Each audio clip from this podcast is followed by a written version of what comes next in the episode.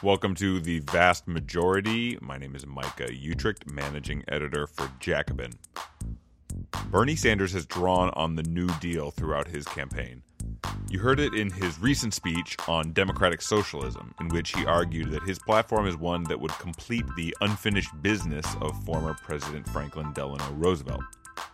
Liberals have been quick to point out that democratic socialism and the New Deal are very distinct from one another, and they're not exactly wrong, but something is a bit off in dismissing the New Deal as not real socialism. Seth Ackerman writes in Jacobin that liberals who dismiss Bernie's association of the New Deal with socialism in some form, quote, sound like a bunch of Maoist sectarians. It also doesn't get at the truly radical pro worker transformation that the New Deal brought to American society. Seth is the executive editor of Jacobin. He wrote a piece for JacobinMag.com called Why Bernie Talks About the New Deal, and we talked about that piece as well as the idea that the New Deal was racist. Seth, hello. Hello, Micah. So, Seth, was the New Deal socialist? Well, yes and no. I mean, I, the reason I decided to write the this article uh, was because I was struck by the way that a lot of liberal pundits, Democratic Party type people, were reacting to Bernie Sanders' socialism speech with uh, with a line that reminded me um, kind of surreally uh, of the most ultra left people that you encounter on like internet message boards, where you know it's like that's not really socialism, man. And so, while there's obviously a certain there's a grain of truth in that, that you know, first of all, FDR did not ne- never identified as a socialist, uh, nor did he or his administration ever lay out a plan or a, or an ambition to uh, collectivize the means of production. But at the same time, I thought that these uh, pundits were going a little bit far, too far, because at the time. Um, the New Deal was seen by both socialists and by the enemies of socialism as uh, as as a a form of, I guess you could say, kind of socialism in government. And when you think about it, um, you know, there's a kind of there's obviously a long-standing tension between the idea of being a socialist, which involves usually the concept of kind of a, a, a really convulsive transformation of the economy and society, with being an elected leader uh, who has to govern according to the rules and the laws and the institutions of your country. Uh, there's not, you know, uh, outside of, a, of an actually revolutionary situation, you're rarely going to get the opportunity as a socialist to be elected and then go for it and then just you know uh, socialize all of the uh, the whole the whole economy. So in the meantime, what do you do? Um, and that was actually a question that had never had an answer before uh, before Roosevelt's election. I guess you could maybe around the same time uh, as he was elected, uh, there was a socialist uh, government, or at least a coalition government in Sweden, and then you had uh, Blum's government in France. But really, there was there was there were no examples of what socialism in, in government would would look like. Uh, and yet, Roosevelt, I guess in an irony of history, a guy who was not a socialist, ended up um, governing in a way that socialists around the world looked at as kind of what they would do if they found themselves in this non revolutionary but governing situation. Uh, and it was also, of course, the right wing uh, and centrist enemies of socialism who said over and over again that, that what FDR was doing looked much more like the, the socialist platform than it looked like the actual Democratic Party platform. So when these pundits kind of laugh at the idea that that Bernie Sanders would get up and say, "My vision of democratic socialism. If you want to understand what that is, look at the New Deal." Uh, on the one hand, you can credit them with pointing out that he is not painting a vision of the future that goes beyond the kind of governing socialism of, of New Deal type uh, policy. That's true. But on the other hand, what he's doing is essentially pointing to uh, one of the main central models of uh, uh, historical examples of a model of socialist style governance. And so there's really nothing ludicrous or fantastic about it. I feel like both in this speech that he gave about democratic socialism, socialism as well as the one that he gave in the last election at Georgetown, they were billed as this kind of people expected to get this end all be all definition from Bernie Sanders about what democratic socialism meant.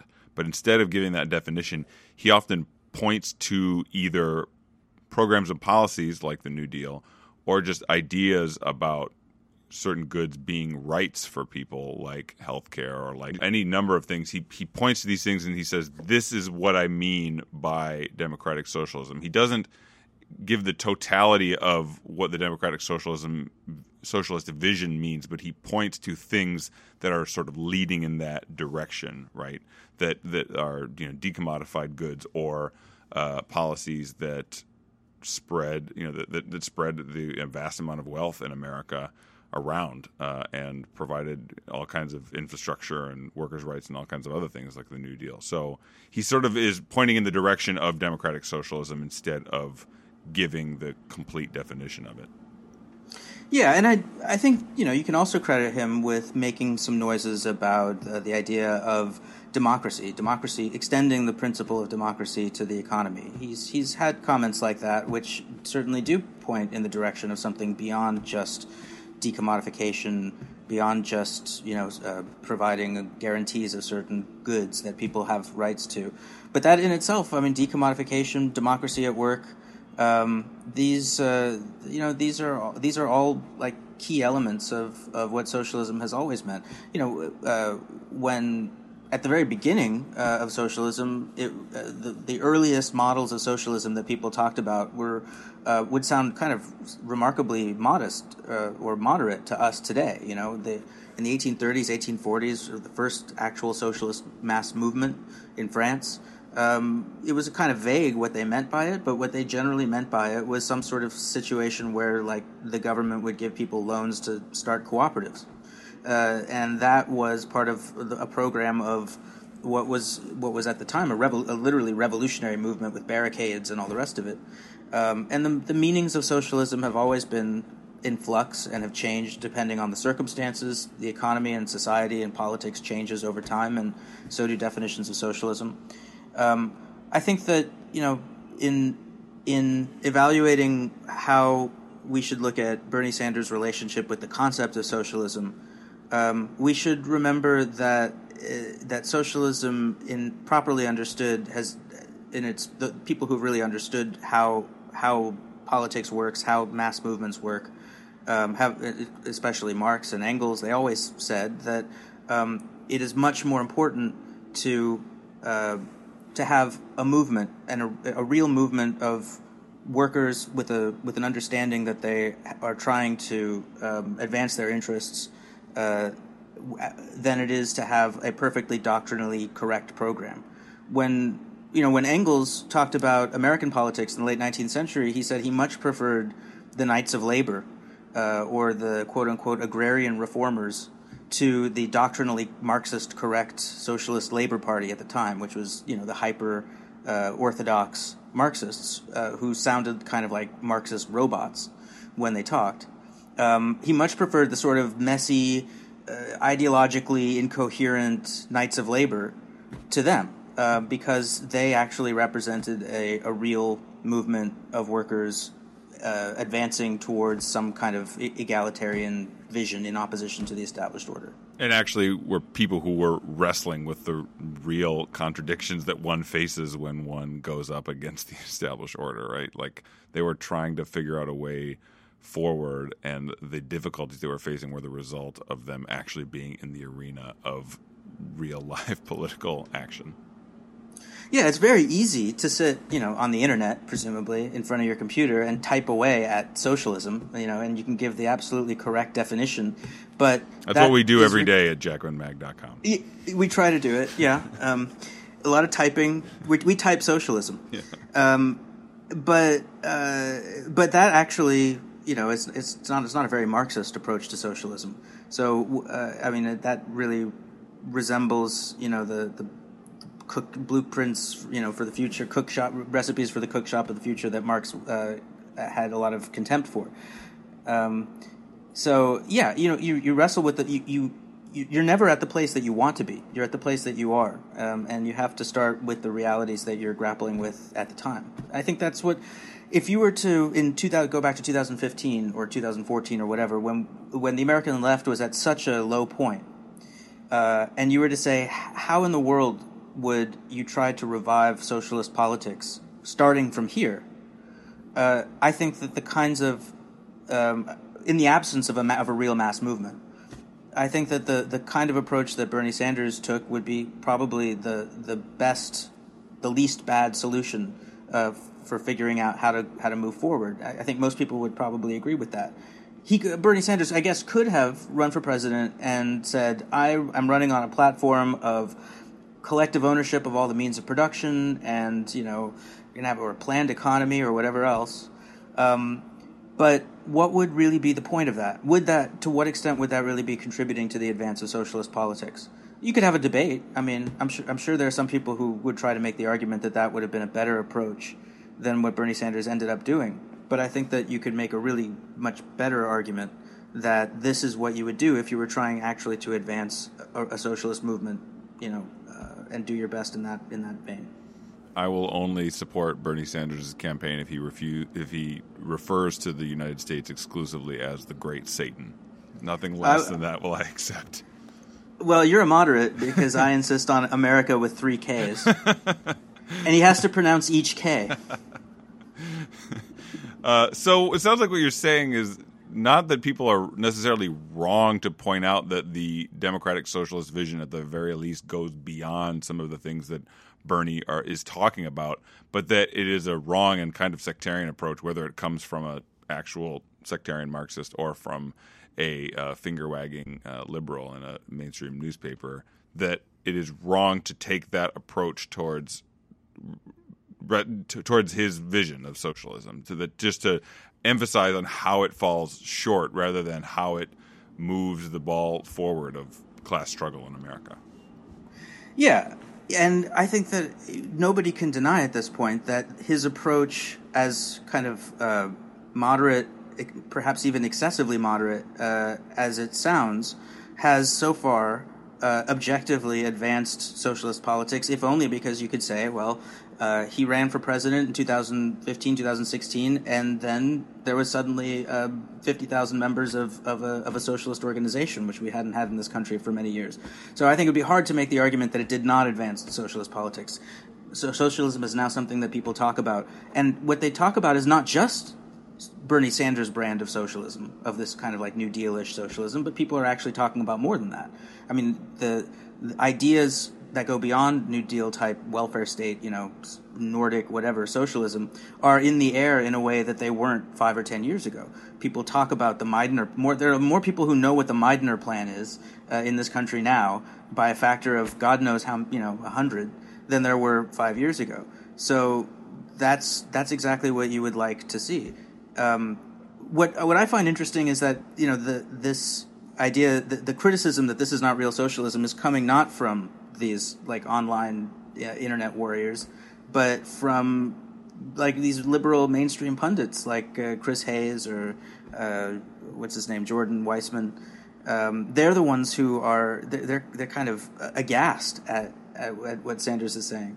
So why is that? Is it just that they're trying to fashion whatever they can grab near them, you know, as a as a weapon. Like they just ah, I've caught you in a lie, a contradiction. Like you're saying this about this is socialism, but actually it's not. Or what's going on there?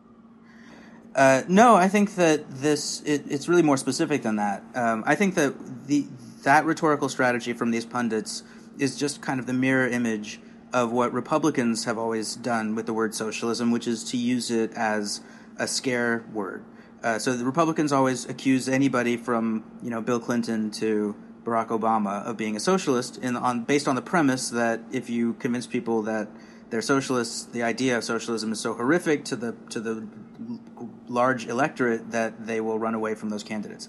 And I think that these Democratic or you know, liberal pundits start from the same premise, and so they uh, are horrified by the idea that uh, a figure who has now sort of forced himself into the into the Democratic Party politics. Uh, he's now a leading figure, even though he's not a, a Democrat technically, or he has he's not a registered Democrat. He is a major figure. You know, he's one of the most popular uh, political figures among Democrats. Um, so he is he's sort of like a, a a wing of the Democratic Party who is now forcing them to associate themselves, you know, vicariously with the concept of socialism. They think that I think that they think it's number one, it's bad politics for the Democratic Party, and I think that there's also like a personal dimension to it. I think that people who buy into the the the scare image of socialism really do see it as something that you would it, you on a personal level you don't want to be associated with it. So so Bernie Sanders is too close to them politically, you know, institutionally speaking, because he's a Democrat, and in a lot of other ways. Uh, for them to feel comfortable with, with him being a socialist. So it's important to deny that he's a socialist, he's just a New Deal, whatever. But actually, New Deal, whatever, the New Deal itself was, uh, you know, it's the image of it that we've been left with, the historical memory of it, is often a lot more sort of um, warm and fuzzy and consensual, like many other things, like Martin Luther King or whatever, than than the actual historical reality was. So you talked about the way that the New Deal is remembered in this sort of warm and fuzzy way. I think Cornel West once called it the Santa Clausification of uh, Martin Luther King. Is sort of similar dynamic with the New Deal that we don't really remember how bold and how radical it really was. Can you just talk a little bit about that aspect of it for people who are not like New Deal scholars or something? What kind of transformation the new transformations plural, I should say, the New Deal wrought in American society and creating a society that was much more uh, that gave workers and average people much more power. Yeah, I mean, number that's I think number one. Um, I have a there's a quote that I put in that that article uh, from Eric Hobsbawm where he's uh, in his memoirs he's like reminiscing about how he and his fellow communists in uh, in Germany and Britain in the 30s how they viewed Roosevelt, and he was saying that basically they had tremendous admiration for Roosevelt. He was the only quote unquote bourgeois politician in any country uh, that they felt they could, if they were, if they had been Americans, they could not, they would not only have voted for him, but voted for him enthusiastically.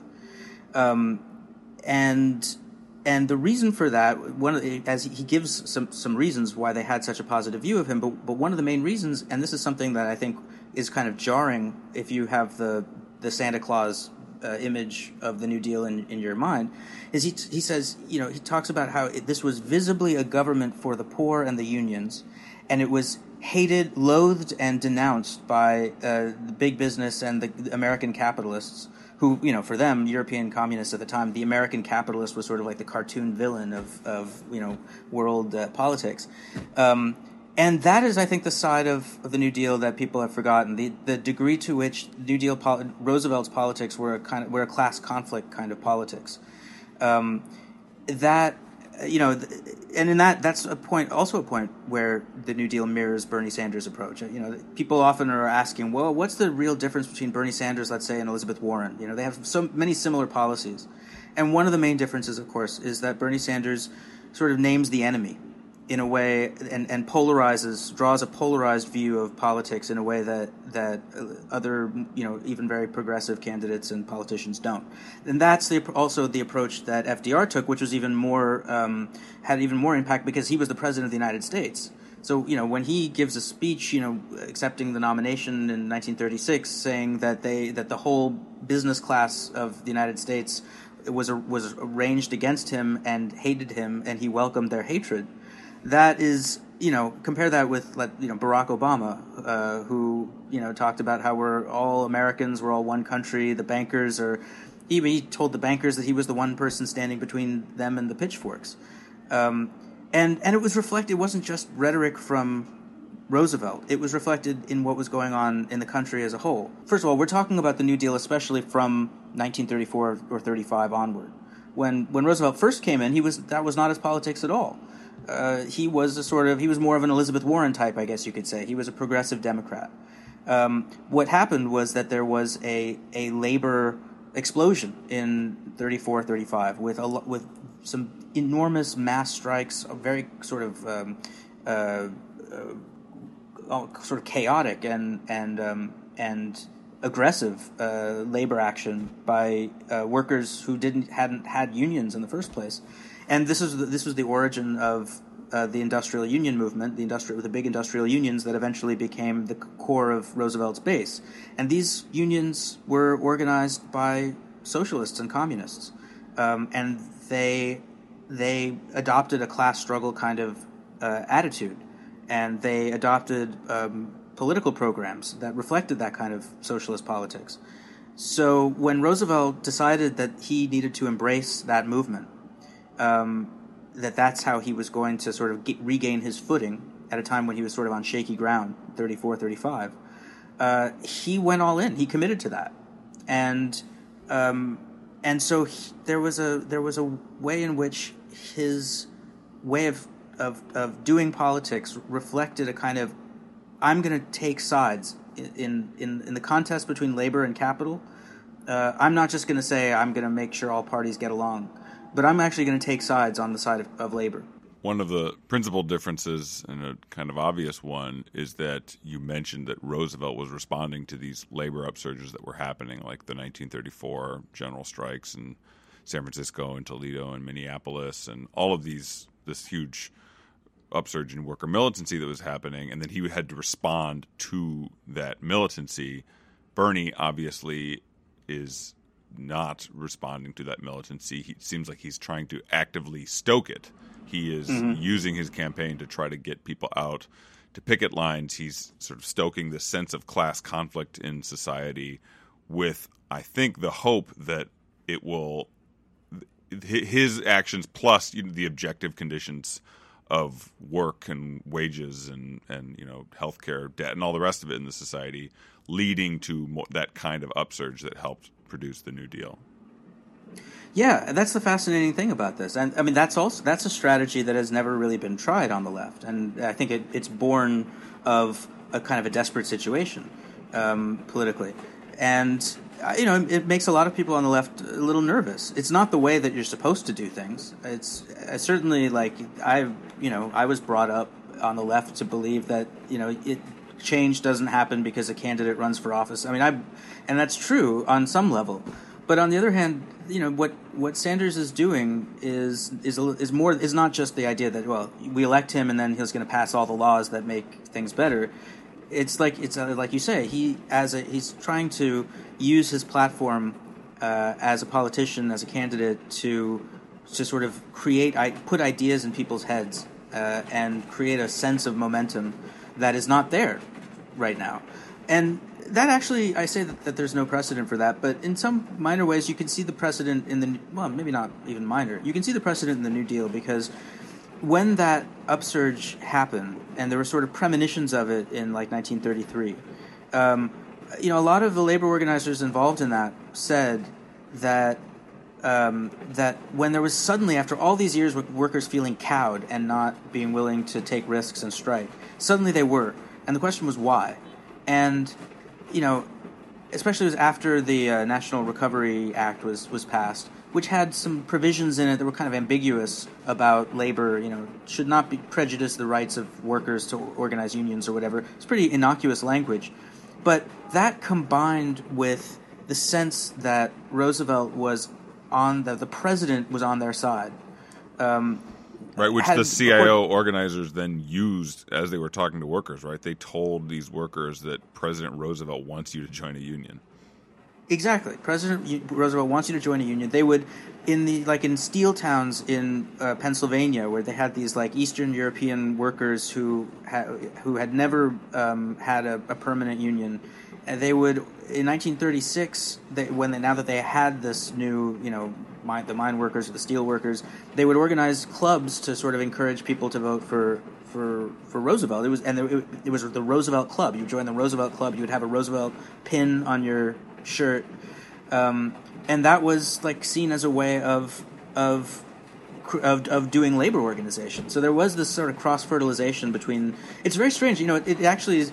It's kind of like the the old description of what 19th century like second international socialism was supposed to be where there was supposed to be this nexus between the, the party that enunciates the, the goals and the ideas and then the unions the, the industrial organization which are the sort of muscle and the day-to-day you know interface for workers to exercise power, and those two things were supposed to be in symbiosis. And here you had in the New Deal a situation where there was no labor, there was no socialist party, there was no, you know, the president was from a completely capitalist party, uh, and yet he sort of acted as a, almost like a one man labor party. It just through his the image he projected, the rhetoric that he put forward, and of course, you know, some of the policies that, that he that he adopted, like like the Wagner Act.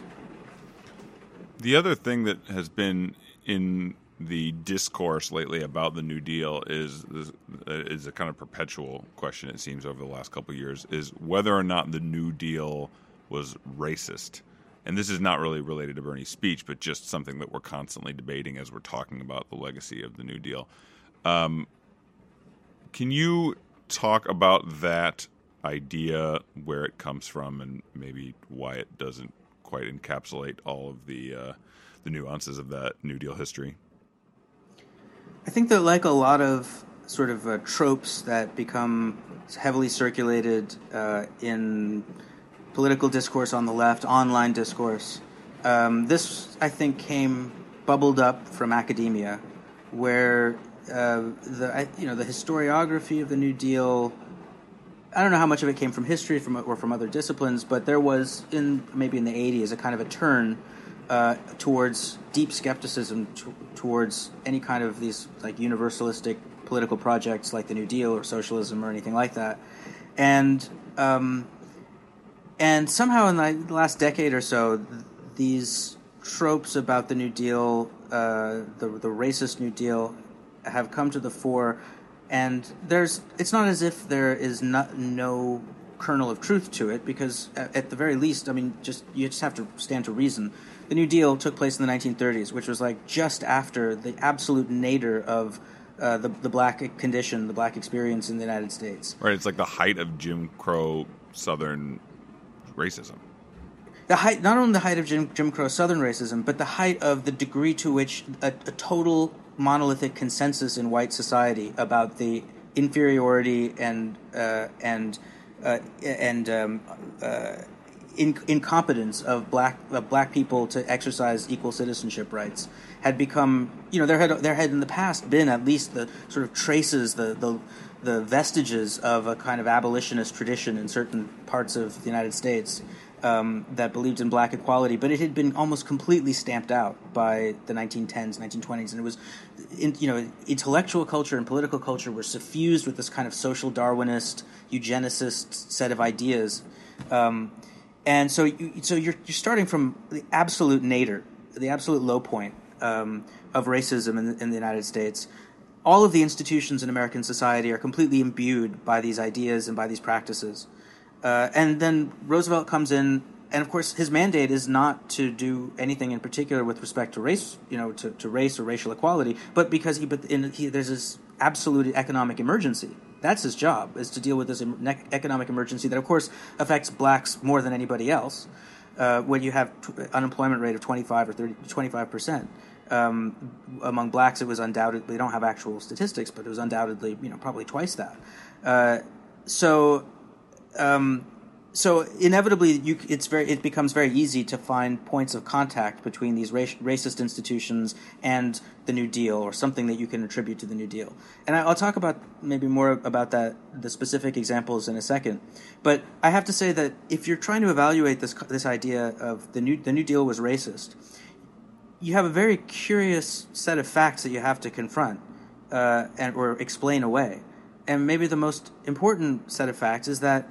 Uh, African Americans had spent uh, as long as they were had in any places in the United States had the right to vote. They had been Republicans since the origin of the Republican Party. Uh, you know, since the Civil War. Um, overwhelmingly, blacks voted Republican in every single election in, at the national level, all the way up through actually through 1932, when when blacks uh, were the only group that remained loyal to the Republican to Herbert Hoover in 1932. And then in 1936, for the first time ever in the history of black voting, uh, they en masse switched to the Democratic Party and remained overwhelmingly Democratic ever since then. And that was because of their overwhelmingly positive reception of Roosevelt and the New Deal. Uh, so, it, it it's strange. It, it's hard to explain how, if the New Deal had was like particularly racist, how it, that escaped the, the knowledge of uh, black people who actually lived under that uh, government at the time. The perceptions among blacks were overwhelmingly the opposite. Um, a. Philip Randolph, for example, who was one of the few black leaders who actually had a uh, a concrete mass constituency behind him of people you know who whose livelihoods and, and conditions um, he had he helped to organize their their uh, action towards. Um, you know, he said he said that, that Roosevelt was uh, did had, had, done more for the race than any president um, in history, uh, which you know maybe maybe he went too far because Abraham Lincoln maybe would be a, would at least be in the running. Um, but uh, but the the New Deal was actually the first presidential administration. The Roosevelt administration was the first presidential administration that um, in which uh, aggressive, actively anti-racist uh, figures within the administration you, uh, proactively used the machinery of the federal government to promote racial equality since the since Reconstruction. There had never, there had not, there had been no administration that had done that since Reconstruction, and it, it, certainly was not the case with all or even most of the figures in the administration. And Roosevelt himself was not a particularly anti-racist. He was neither particularly racist nor particularly anti-racist by the by the uh, by the uh, standards of the time.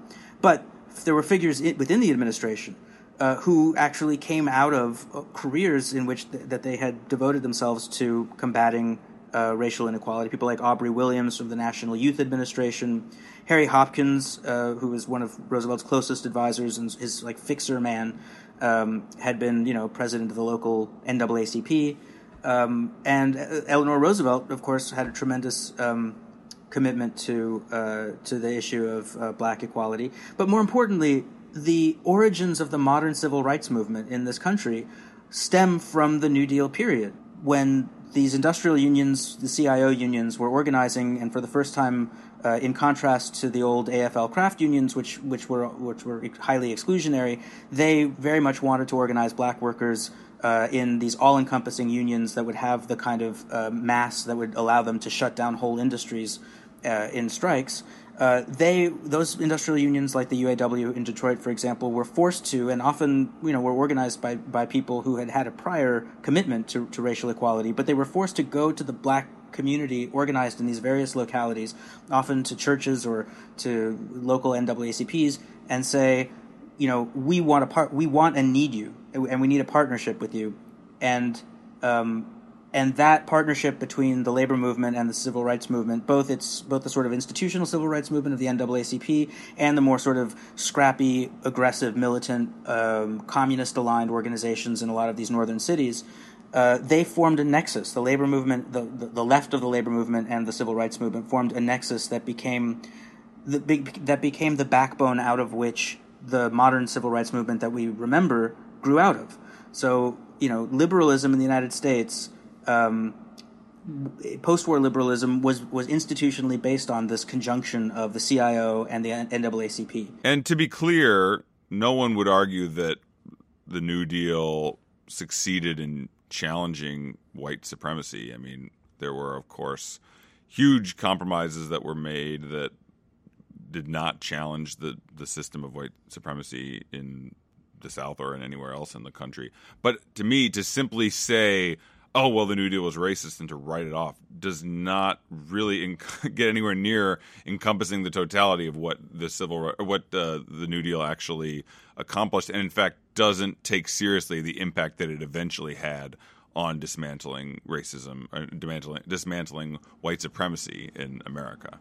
Um, yeah well let's let's talk about a little bit about the some of the compromises and the and the um, complicity that the that new deal the new deal had with uh, with white supremacy. So, number one, Roosevelt never uh, um, tried to made any real effort to get an anti-lynching legislation passed. He never um, uh, tried to frontally confront the poll tax, although he criticized it a lot. Uh, he didn't try to introduce legislation in Congress to to abolish it. Um, the whole sort of standard civil rights agenda of the era that the NAACP had been fighting for, uh, he didn't really uh, aggressively pursue almost any of it. And the, the reason for that was everybody knew. It was because he relied on a Democratic majority in Congress, much of which was in the South, and the, most of those uh, members of Congress would never vote for any of those things, and in fact would start to rebel against the whole New Deal sort of uh, program if he were to do that. That was the argument that was made. It was the argument that was that was sort of in in the air. Nobody nobody denied it at the time, and so but it gets worse than that. I mean, uh, the the I think the probably the most specific institutional uh, the type of com- complicity that the New Deal had with uh, with with uh, white supremacy at the time, uh, and this is a point that you hear often uh, from from the people who talk about this trope of the racist New Deal, is in the area of housing and segregation. So when Roosevelt, Roosevelt came into office, uh, you know the entire economy was collapsed, and the housing market and the banks, which are interlinked, you know, because the banks finance housing, and when the house values collapsed, the banks collapsed, and so that was a, sort of one of the main uh, elements of the economy that uh, the government now had to revive. Well, the problem was, like I said, we were at the nadir of racial inequality in, in America. And so, over the previous three or four decades, this vast apparatus had already uh, emerged in the North, in northern cities, for in, imposing and preserving uh, very rigid racial segregation in cities. And that apparatus included, you know, local zoning, zoning boards, real estate boards, um, uh, banks, the local banks that that extended the mortgages, uh, the appraisers. I mean, this whole like e- ecosystem of people who um, who who manage and and uh, deal with the local real estate real estate values um, had be, had all of those institutions had become completely oriented towards maintaining racial segregation, not not because just out of a pure racial animus, but for financial reasons, because it was believed and understood that uh, if you had a mostly white neighborhood and black started some black even just a few black people started moving in, then all the whites would leave and the property values would collapse and then what would happen to the banks who extended the mortgages for those houses? And then what would happen to you know the real estate agents? You know every so there was a whole set of of powerful interests at the local level in every single city in the country that was deeply invested in maintaining this uh, this form of very rigid racial segregation. So when the, the New Deal uh, had to address that, revive the housing market, which was in a state of complete collapse, uh, one of the key things that they did was they created this thing called the Federal Housing Administration, which insured mortgages. And by insuring mortgages, it gave banks the confidence to issue more mortgages. But uh, in in in insuring the mortgages, they had to make sure that the FHA was operating like any insurance company would do and be prudentially, you know, be, be financially prudent. Only insure the mortgages that are financially sound that that have that have a, a good likelihood of being paid off. And when so in other words they inserted themselves into this housing market that had already over the previous several decades developed into this developed this whole rigid complex system to enforce racial segregation.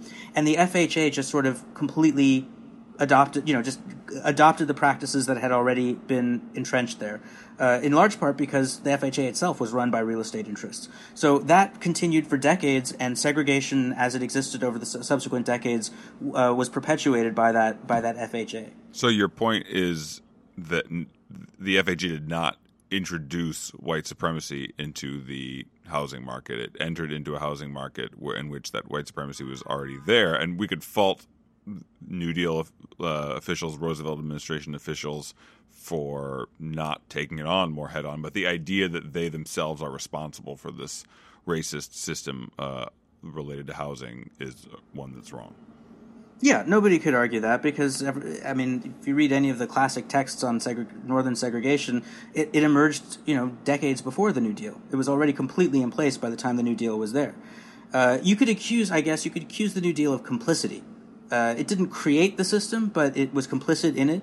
Uh, and the idea was, if you were going to revive the housing the housing market, um, you needed to uh, go along with the practices that had already entrenched themselves. But you know, you know, it, the, the other point is that because the New Deal, for the first time since Reconstruction, had elements of the state that were committed to racial equality, you also had in the housing sector, the housing field, um, you had uh, uh, initiatives that actually were pushing in the opposite direction so that you know you start you actually start seeing the first efforts by people, some people in the government to force the FHA to change its practices in 1948. So, you know, right when Harry Truman finally uh, has the culmination of the sort of the New Deal's partnership with with uh, with um, civil rights groups, and he finally like announces that he's he's against segregation in the military, he's for all these uh, measures of equality. One of the things that he does is he pressures the FHA to start changing those practices. So, I mean, in the long run, I think that uh, the New Deal tradition, the New Deal legacy, probably uh, contributed more ultimately to the efforts at desegregation in the 60s and 70s uh, than it did to actually creating more segregation uh, in the 30s. Seth, thank you very much. Thank you, Micah. The vast majority is produced by Sarah Hurd at Studio 10 in Chicago. You can subscribe to the vast majority and to all the Jacobin Radio podcasts on iTunes or Stitcher, and you can always read us at jacobinmag.com.